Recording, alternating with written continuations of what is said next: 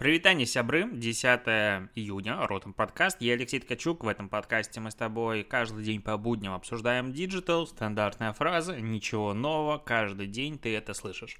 Итак, чего произошло новенького? Яндекс э, купил видеоредактор HiP, как-то так читается, для развития коротких вертикальных роликов в Дзене. И какой-то там, я не знаю, как читается медиа, твердый знак, опросил экспертов, и все эксперты, неизвестно какие, назвали решение Яндекса запоздалым. Они считают, что успешность покупки будет зависеть от того, сможет ли компания предложить рекламодателям новые решения и форматы, отличающиеся от того, что предлагает TikTok и другие китайские соцсети. И вот что-то звучит так, как будто эксперты не эксперты, потому что рекламодатели надо предлагать что-то тогда, когда там есть аудитория и трафик. А, что им предлагать, когда этого ничего нет? Ну, то есть, ну, в ВК вот есть Ян... А, ВК-клипы, которые там, типа, развиваются, даже статистика по ним выходит, но при этом они не сказать, чтобы взлетели. И у Ютуба есть шортс, у Инстаграма есть Reels, много чего есть, но при этом... Эм, ассоциация главная, что вертикальное видео — это ТикТок. Даже лайки есть, которые, опять же, они большие достаточно, но вертикальное видео — это как бы ТикТок для, ну, большей части всех. А, поэтому говорить о том, что взлетит или не взлетит, тут, скорее всего, полетит тут аудитория или нет. И вот что-то мне кажется, что как-то, наверное, нет. Наверное, у Яндекса есть какой-то свой архиплан э, и надежда на то, что железный занавес накроет страну, и тогда мы все сможем а, пользоваться а, Яндекс Эфиром, Яндекс Видео, Яндекс а, Дзеном и вот этим всем. Но пока, мне кажется, в конкурентной борьбе, когда есть уже существующие сервисы, какой-то новый подход к вертикальным видео, ну, пока оптимизма мало, назовем это так. Идем дальше. В Питере, короче, вот помнишь, я тут на днях, наверное, позавчера в подкасте говорил о том, что э, бесит самокатчики очень сильно, которые электронные, эти электрические самокаты, самоездящие, назовем это так, потому что часто ими управляют люди, которым, в принципе, даже по улицам ходить надо, экзамен сдавать, а тут они носятся на больших скоростях по тротуарам и, типа, им плевать, и постоянно происходят инциденты. И вот в Питере вчера прокуратура в итоге еще раз наведалась э, к сервисам кикшеринга, и всех их временно закрыло. Начали самокаты убирать с улиц, сервисы не работали и так далее, а, потому что правительство решило Петербурга начать обсуждать план по тому, как бы сделать э, самокаты комфортными. Вот так назовем. То есть сначала мы вас уберем, и тогда будем обсуждать. Это, конечно, ну, не совсем правильно, наверное, и я бы очень хотел встать, наверное, на защиту самокатов, потому что это бизнес и развитие инфраструктуры и так далее.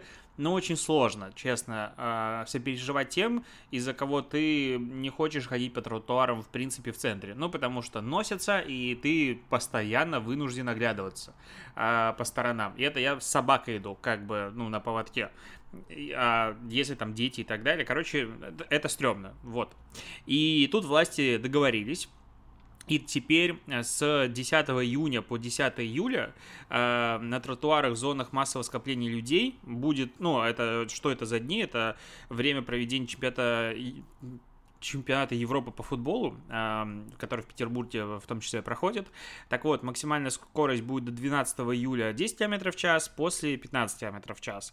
Дополнительно полностью запрещ... идет запрет на использование электросамокатов там на разных площадях, типа там Дворцовая, Сенатская, и до 12 июля даже по Невскому проспекту нельзя будет на самокате проехаться. Вроде бы как у самокатов есть встроенный GPS, поэтому они будут типа там отключаться. Вот. И там есть еще дополнительно всякие ограничения, где их можно размещать, где их нельзя размещать. Но я вот что-то, честно говоря, не понимаю вот это вот классической показушности, потому что ну, объективно, что на условном Невском проспекте для людей, кто здесь ни разу, допустим, не ходил, в адекватное время погоды, ну, то есть не в э, дикий снег, не дождь, хотя и в то время как бы тоже, людей много. Просто очень много. Ну, то есть на Невском прям дофига народа, буквально. То есть я вроде бы не из деревни переехал в Питер и охренел того, как много людей на Невском. А как только там теплая погода, выходные, все, там просто не пройти. У тебя Невский широкий проспект. А, это в обычное время. Во время чемпионата мира, скорее, Европы, точнее, тоже будет много людей. Но почему только, ну, типа, жизни иностранцев цены, а наши нет? Ну, давайте как-то ограничивать. Ну, вообще, понятно, что здесь происходит.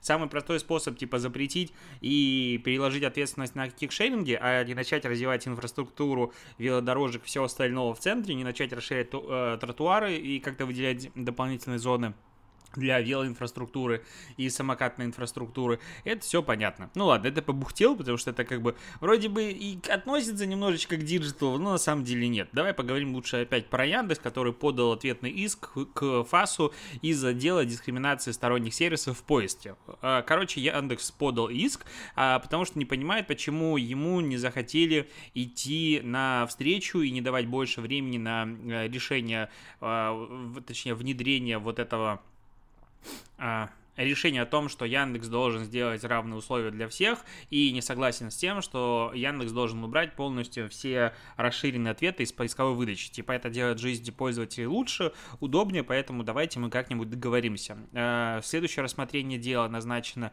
на, по-моему, 17 июля, сейчас 21 июля, э, о колдунщиках. Посмотрим, что будет э, к этому моменту юристы Яндекса подготовят и как-то будет все решено. Интересно, опять же, дело, мы это уже все обсуждали, далее. Комментарии, опять же, говорят о том, что Яндекс просто под себя забирает все. С другой стороны, а, Google же получал по рукам каждый раз, когда он пытался делать какие-то подобные истории в ну, других странах. И теперь больше такого не делает. И поисковая выдача у него плюс-минус, ну, как бы вроде бы а, более-менее адекватно. Поэтому а, и Яндекс, я думаю, приструнят. А, Facebook разрешит всем своим сотрудникам работать из дома, если их работу можно выполнять удаленно. Вот. И типа прям вот вообще навсегда. А, при этом Facebook разрешит сотрудникам работать из-за границы. После 15 июня из э, сотрудники с, США могут переезжать в Канаду, а сотрудники в Европе в Великобританию, потому что Великобритания это уже не Европа, как мы помним. А в январе 2022 года компания позволит сотрудникам постоянно перемещаться между семью странами Европы. Короче, ну, типа, вау, а, Facebook прям делает такое кардинальное, кардинальное изменение. Понятное дело, что Facebook это не Apple, у них немножечко э, разные есть задачи, особенно по разработке железа, которое как бы не может э, никуда выноситься и вряд ли ну, точнее, вспоминая, как а, забывали какие-то айфоны и что-то еще в барах сотрудники Apple, то теперь, я думаю, за этим намного более жестко следят, а, чтобы утечек не было и так далее. Хотя у нас есть китайцы, которые все утечки поставляют. А у Facebook чуть более простая ситуация, но все равно это одна из э, ну, таких мировых лидеров корпораций, IT-гигантов, которые позволяют сотрудникам работать удаленно. И это, конечно, повлияет на всю IT-отрасль, на весь диджитал в любом случае. А, мне нравится, что люди в комментариях пишут типа о том, что ну вот, а, теперь Facebook лишил работы эффективных менеджеров. И вот есть у меня ощущение, что на удаленке эффективных менеджеров может потребоваться даже больше. И я, честно говоря, а, не до конца понимаю, не любовь многих к менеджерам. Ну, то есть менеджер — это человек, который, без которого ничего вообще двигаться не будет. Ну, если там команда состоит больше, типа, чем из одного человека, то в этой команде уже не помешало бы кому-то брать на себя функции менеджера. То есть, если человека два, значит, уже какая-то менеджерский набор функций должен кем-то исполняться. А если мы говорим про большее количество людей, то без этого вообще никуда. И там многие специалисты, ну, то есть, вот есть специалисты, есть менеджеры, как мне кажется. Вот я так разделяю. То есть, специалисты тот, кто делает руками, менеджер это тот, кто, а, ну, не командует, а ставит задачи, управляет. И часто специалисты, ну так вот, знаешь, скептично, скептически относятся к менеджерству, типа, вот, бездельники только ходят, ставят задачи, что-то контролируют, какая-то фигня, мы бы без них работали намного лучше. Я вот помню, а, когда работал еще в Дитбобе, а, мы начали внедрять э, ОКР, ну, такую систему управления и постановки целей, а, когда там, в общем, есть глобальные цели компании на год, на квартал, ты собираешься, ты выбираешь три фокусные цели на неделю, двигаешься по ним, ну, короче, очень интересная система, система, по ней работает много кто, типа Google и так далее. А, и первые месяцы просто с диким трудом это внедрялось. Я вот как вспомню, я как раз в тот момент как раз еще работал, потом увольнялся, и вот на старте да было прям, ну, тяжело. А сейчас я вижу по-прежнему в сторис у ребят, на, с кем мы как бы остались в коннекте, что система по-прежнему работает, и без нее уже представить свою жизнь, типа как бы, ну, как мне кажется, никто не может, потому что это основа планирования, основа управления и какого-то развития вперед. И это круто, потому что она реально очень крутая система. Но на старте это было, ну зачем нам по понедельникам утром встречаться, рассказывать про свои планы. А, и вот это вот э, постоянный скептиз э, по поводу вот именно менеджерских каких-то функций, и я понимаю, как, допустим, у нас а, вот есть Mave проект, в некоторых моментах часто э, из-за того, что каждый из людей, кто сейчас занят над проектом, не занимается им full time, и у всех есть какие-то параллельные проекты и своя работа, то есть это как бы такой сайт-проект для всех, для команды не хватает менеджера, который бы круглосуточно сидел и просто пушил каждого, и, возможно, из-за этого бы проект побежал куда-то вперед быстрее, чем сейчас. Потому он и так сейчас, на мой взгляд, хорошо двигается, но было бы еще быстрее. Поэтому менеджеры важны, менеджеры нам всем нужны. А, Apple запускает платные подписки на подкасты по всему миру 15 июня. Ура! И еще каналы запускает, опять же, то есть у одного канала может быть несколько подкастов, и это тоже классно, короче, не знаю, что с этим делать. Но Paywall начинает приходить везде. А, опять же, замечаешь, как постепенно-постепенно абсолютно каждый сервис внедряет себе а, для создателей контента Paywall, и рекламная модель потихонечку-потихонечку становится не самым основным, не самым, ну, по сути, не единственным форматом а, окупаемости и заработка для создателей контента. И это клево. А, кроме того, Facebook планирует, это по данным The Verge, выпустить умные часы со съемной камерой летом 2022 года. А, умные часы получат поддержку LTE и все такое. И что-то вот мне кажется, что от Фейсбука умные часы, которые будут иметь доступ к показателям твоего здоровья, я бы точно покупать не захотел. И есть ощущение, ощущение, что также решит и поступит огромное количество пользователей, потому что, ну, буквально доверия к Фейсбуку пока никакого нет с точки зрения защиты данных. И так как Facebook э, лажает примерно каждый там год, появляется какая-то новая информация о том, что, ну да, два года назад мы э, что-то не так делали, и так вот постоянно, то доверие к нему больше никогда не станет. А, статистика по зарплатам. Это вообще всегда же интересно. Короче, Headhunter провел исследование, которое представил на конференции AdIndex City 2021, и они сравнивали зарплаты специалистов э, в сфере маркетинга, рекламы и пиар а, за 2019 и 2021 год. Ну, потому что в 2020 году, типа, не знаю, почему не сравнили, не суть. Так вот, а, средняя зарплата достигла в нашей сфере в 2021 году 67,5 тысяч рублей, что на 12,5% больше, чем в 2019 году. Причем в Петербурге э, и регионах аналогичный показатель за два года увеличился на 11%, до 50 э, тысяч э, и 35 до этого. А, нет, в Петербурге до 50 тысяч, а в регионах 35,5 тысяч. Самый большой... Рост зарплат у специалистов с опытом работы от года до трех. А, выросли зарплаты с 40 до 47 тысяч рублей. А медианные зарплаты сотрудников с общим стажем более 6 лет а, сейчас 100 тысяч рублей. Вот. И это... Я вот думаю, что надо делать, чтобы у тебя был опыт 6 лет, и ты работал адекватным специалистом в диджитале и получал меньше 100 тысяч рублей. Я вот, честно говоря, можно сказать, что немножечко зажрался, но когда мне закидывают какие-то коллеги, знакомые, а, зарплаты специалистов, ну, адекватных, то есть не только ты просто сидишь и, типа, не знаю, занимаешься созданием креативов для рекламы по запросу от таргетолога. Ну, какая-то такая супер ручная монотонная работа без подключения вот чего-то великого. И это базовая, по сути, какая-то история. Хотя тоже там есть варианты и гении, которые делают просто нереально круто, и там зарплаты совсем другие. Там а зарплаты одни.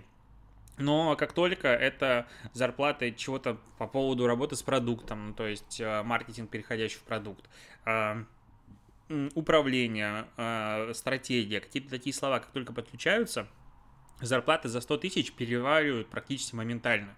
Ну, то есть то, что я вижу сейчас, а, зарплаты в сфере диджитал-маркетинга, которые скидывают мне в канал, ну, интересные какие-то вакансии, это 100 плюс стабильно. Причем 100 тысяч это уже такой, типа, базис, с которого стартуют зарплаты. Там 150, я уже вижу зарплаты 200-250 тысяч.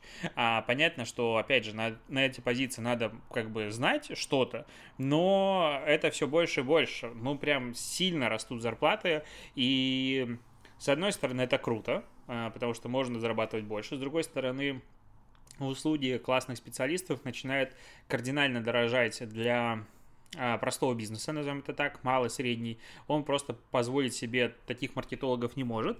А зачастую, получается, начинается вот такое расслоение, и часто те маркетологи, те SMM-специалисты, таргетологи, которые работают за очень низкий чек, они просто учатся на деньгах заказчика и не могут, ну, не всегда могут принести желаемый результат. Опять же, я сейчас не говорю, что если там типа маленькая зарплата, значит плохой специалист, вообще ни разу, потому что есть разные ситуации, есть разные регионы и так далее но то, что я вижу Москва-Питер, и если ты хочешь, то такое ощущение, что 100 тысяч плюс делать можно, ну, относительно без проблем. Опять же, могу оказываться крайне субъективным и вообще неправильным, и меня можно критиковать, но вот, допустим, опять же, в 2021 году спрос на вакансии в сфере маркетинга, рекламы и пиар вырос на 65% по сравнению с январем 2019 года. Но, опять же, тут январь 2019 года, и это, типа, январь может быть месяц, когда не сильно нанимают людей, но глобально требуется очень много специалистов. И, ну, с другой стороны, количество предложений от э, таргетологов выросло на 251% относительно января 2019 года, и это как бы тоже э, конкуренция не маленькая. Но глобально э, топ-5, э, ну точнее, самые востребованные специалисты, которые сейчас есть на рынке в маркетинговой среде, это маркетолог и мерчендайзер. На третьем месте идет SMM-менеджер, потом интернет-маркетолог, контент-менеджер, дизайнер, копирайтер, дизайнер, маркетолог, аналитик. Вот, и много специалистов нужно рынку и будет нужно дальше, поэтому я не вижу никаких проблем с позиции, знаешь, иногда спрашивают, а есть ли будущее, типа там в SMM, а есть ли что-то еще там, будущее в чем-то? Ну, интернет точно будет существовать дальше. Ну, хотелось бы верить. Даже если его закроют железным занавесом, то социальные сети по-прежнему останутся. И бренды по-прежнему в социальных сетях, я верю в это, будут продвигаться. Ну, либо мы вернемся просто в Советский Союз, и тут уже как бы, ну, тогда много профессий не, не будут не нужны. А, поэтому я вижу большой тренд на необходимость специалистов. И забавно, что еще там, допустим, в 16-17 году такие же вопросы там, спрашивали и сам я задавался ими, а, типа, а нужны ли еще СММщики, потому что казалось тогда, что уже каждый второй СММщик, еще тогда это казалось. А, и вот люди, которые начали тогда, сейчас это прям, ну, очень-очень хорошие специалисты, если они занимались своим развитием и интересовались как бы новые, новыми позициями, а, новыми проектами все это время. Поэтому никогда не поздно, никогда не рано, и рынку нужна новая кровь. Вот такая моя мысль. Так, а сейчас процитируем коммерсант, а, который, ссылаясь на председателя парламента Республики Крым Владимира Константинова из «Единой России», а, так вот, он обратил внимание на большое количество иностранных названий в объявлениях и уличной рекламе. А, и он задал полемичи, полемичи, полемичи, полемич, да ёб моё, полемические полемический. Почему так сложно слово прочитать, не знаю. Вопрос, на кого она нацелена? После чего заявил, что парламент в данный момент работает над законопроектом о запрете использования иностранных слов в рекламе. Потому что скрепы скрипят, понимаешь? То есть э, сейчас предложили найти русские синонимы таких слов, как primaries, хайп, шоурум, фейк и кэшбэк. Не осталось больше проблем в стране. Ну вот человек о стране думает. ну, потому что как вот жить русскому человеку, когда в рекламе пишут шоурум на хайпе, фейк не продает. Или фейк, фейки с кэшбэком. Ну, то есть, вот ты читаешь и просто, ну, вот скрипят скрепы. Ну, невозможно же жить дальше. Ох. Это вот классика, знаешь, а давайте мы не будем двигаться никуда дальше, потому что вот если слова появились новые, и раньше не было такого слова, как кэшбэк в русском языке, значит, надо придумать какие-нибудь другие. Ну, блин, язык развивается. Половина наших слов сейчас, которые используются по классике в русском языке, это заимствование. Это абсолютно нормально. Если что-то изобретаем не мы, а кто-то другие, и это слово приходит к нам и обозначает термин, абсолютно адекватно им пользоваться, это логично. Ну, блин, на языке диджитал-маркетинга мы с тобой используем, мне кажется, треть слов, которые, ну, прям не сильно из русского языка.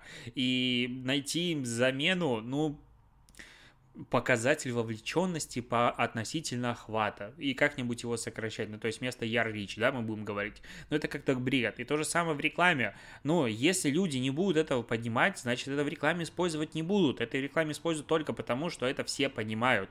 А адекватные люди, маркетологи, которые делают баннеры, они не делают туда слов, которые, опять же, будут странными. Я помню, а, это было, опять же, в Беларуси много лет назад. А, у Samsung есть фишка, я ее уважаю, это классно, что Samsung продвигается и делает маркетинг во всех странах на локальном языке. Соответственно, в Беларуси, ну, типа, Беларусь, белорусский язык, значит, мы будем все делать на белорусском языке. Это все прикольно, но Беларусь страна немножечко русскоязычная, примерно полностью. А, ну, то есть белорусский язык я без проблем как бы понимаю, но я думал так, что я понимаю до рекламы Samsung.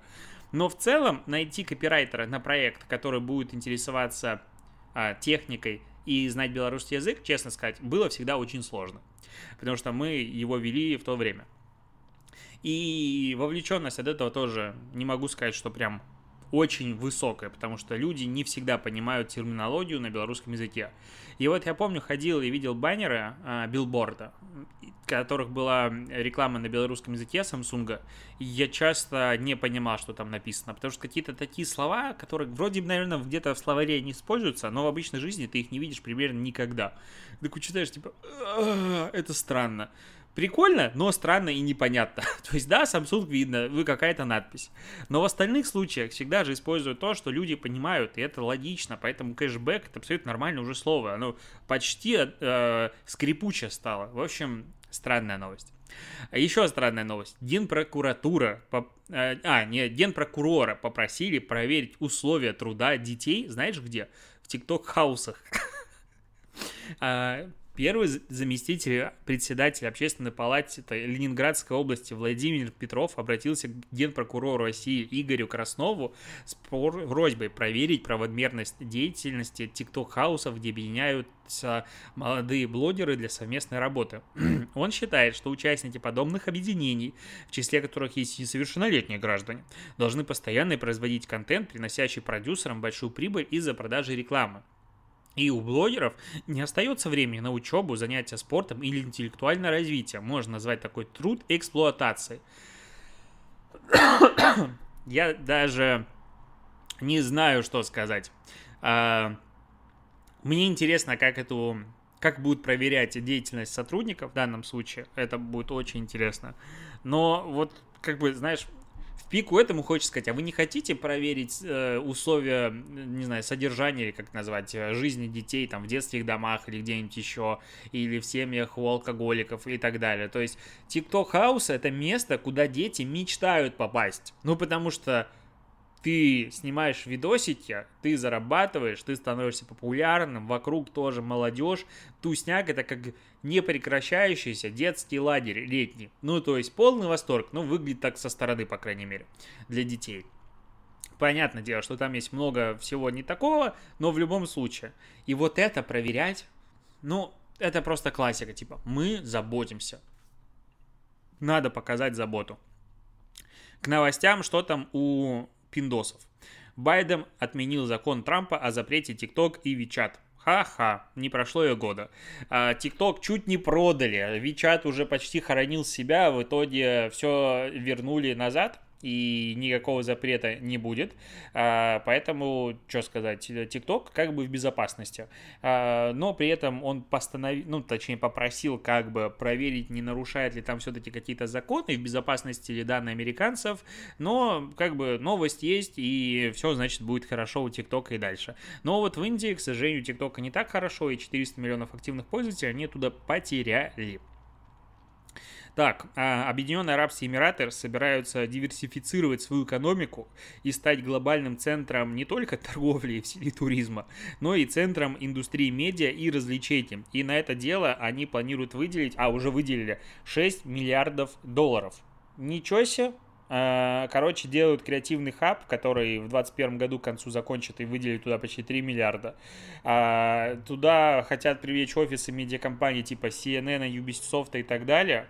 И дальше будут развивать, э, точнее, давать деньги на развитие СМИ, музыки, игр, кино и культурных учреждений и всего подобного. И, короче, мне интересно, как это просто будет синхронизироваться с э, достаточно жесткими законами с точки зрения, ну, там, всяких вот, ну, как бы всего, что мы знаем про э, ОАЭ, но в любом случае денег дают много, и, скорее всего, у них это получится, потому что все остальное, опять же, получалось. Ну и последняя новость, которая, на мой взгляд, украсит твой день. Теперь в Яндекс-картах появился график отключения горячей воды в Москве. Пам-пам, очень удобно. Мне очень удобно, что воду по-прежнему отключают, и можно внедрить такую функцию. Давно, как говорится, напрашивалось. На этом все. Хорошего тебе дня. Пока.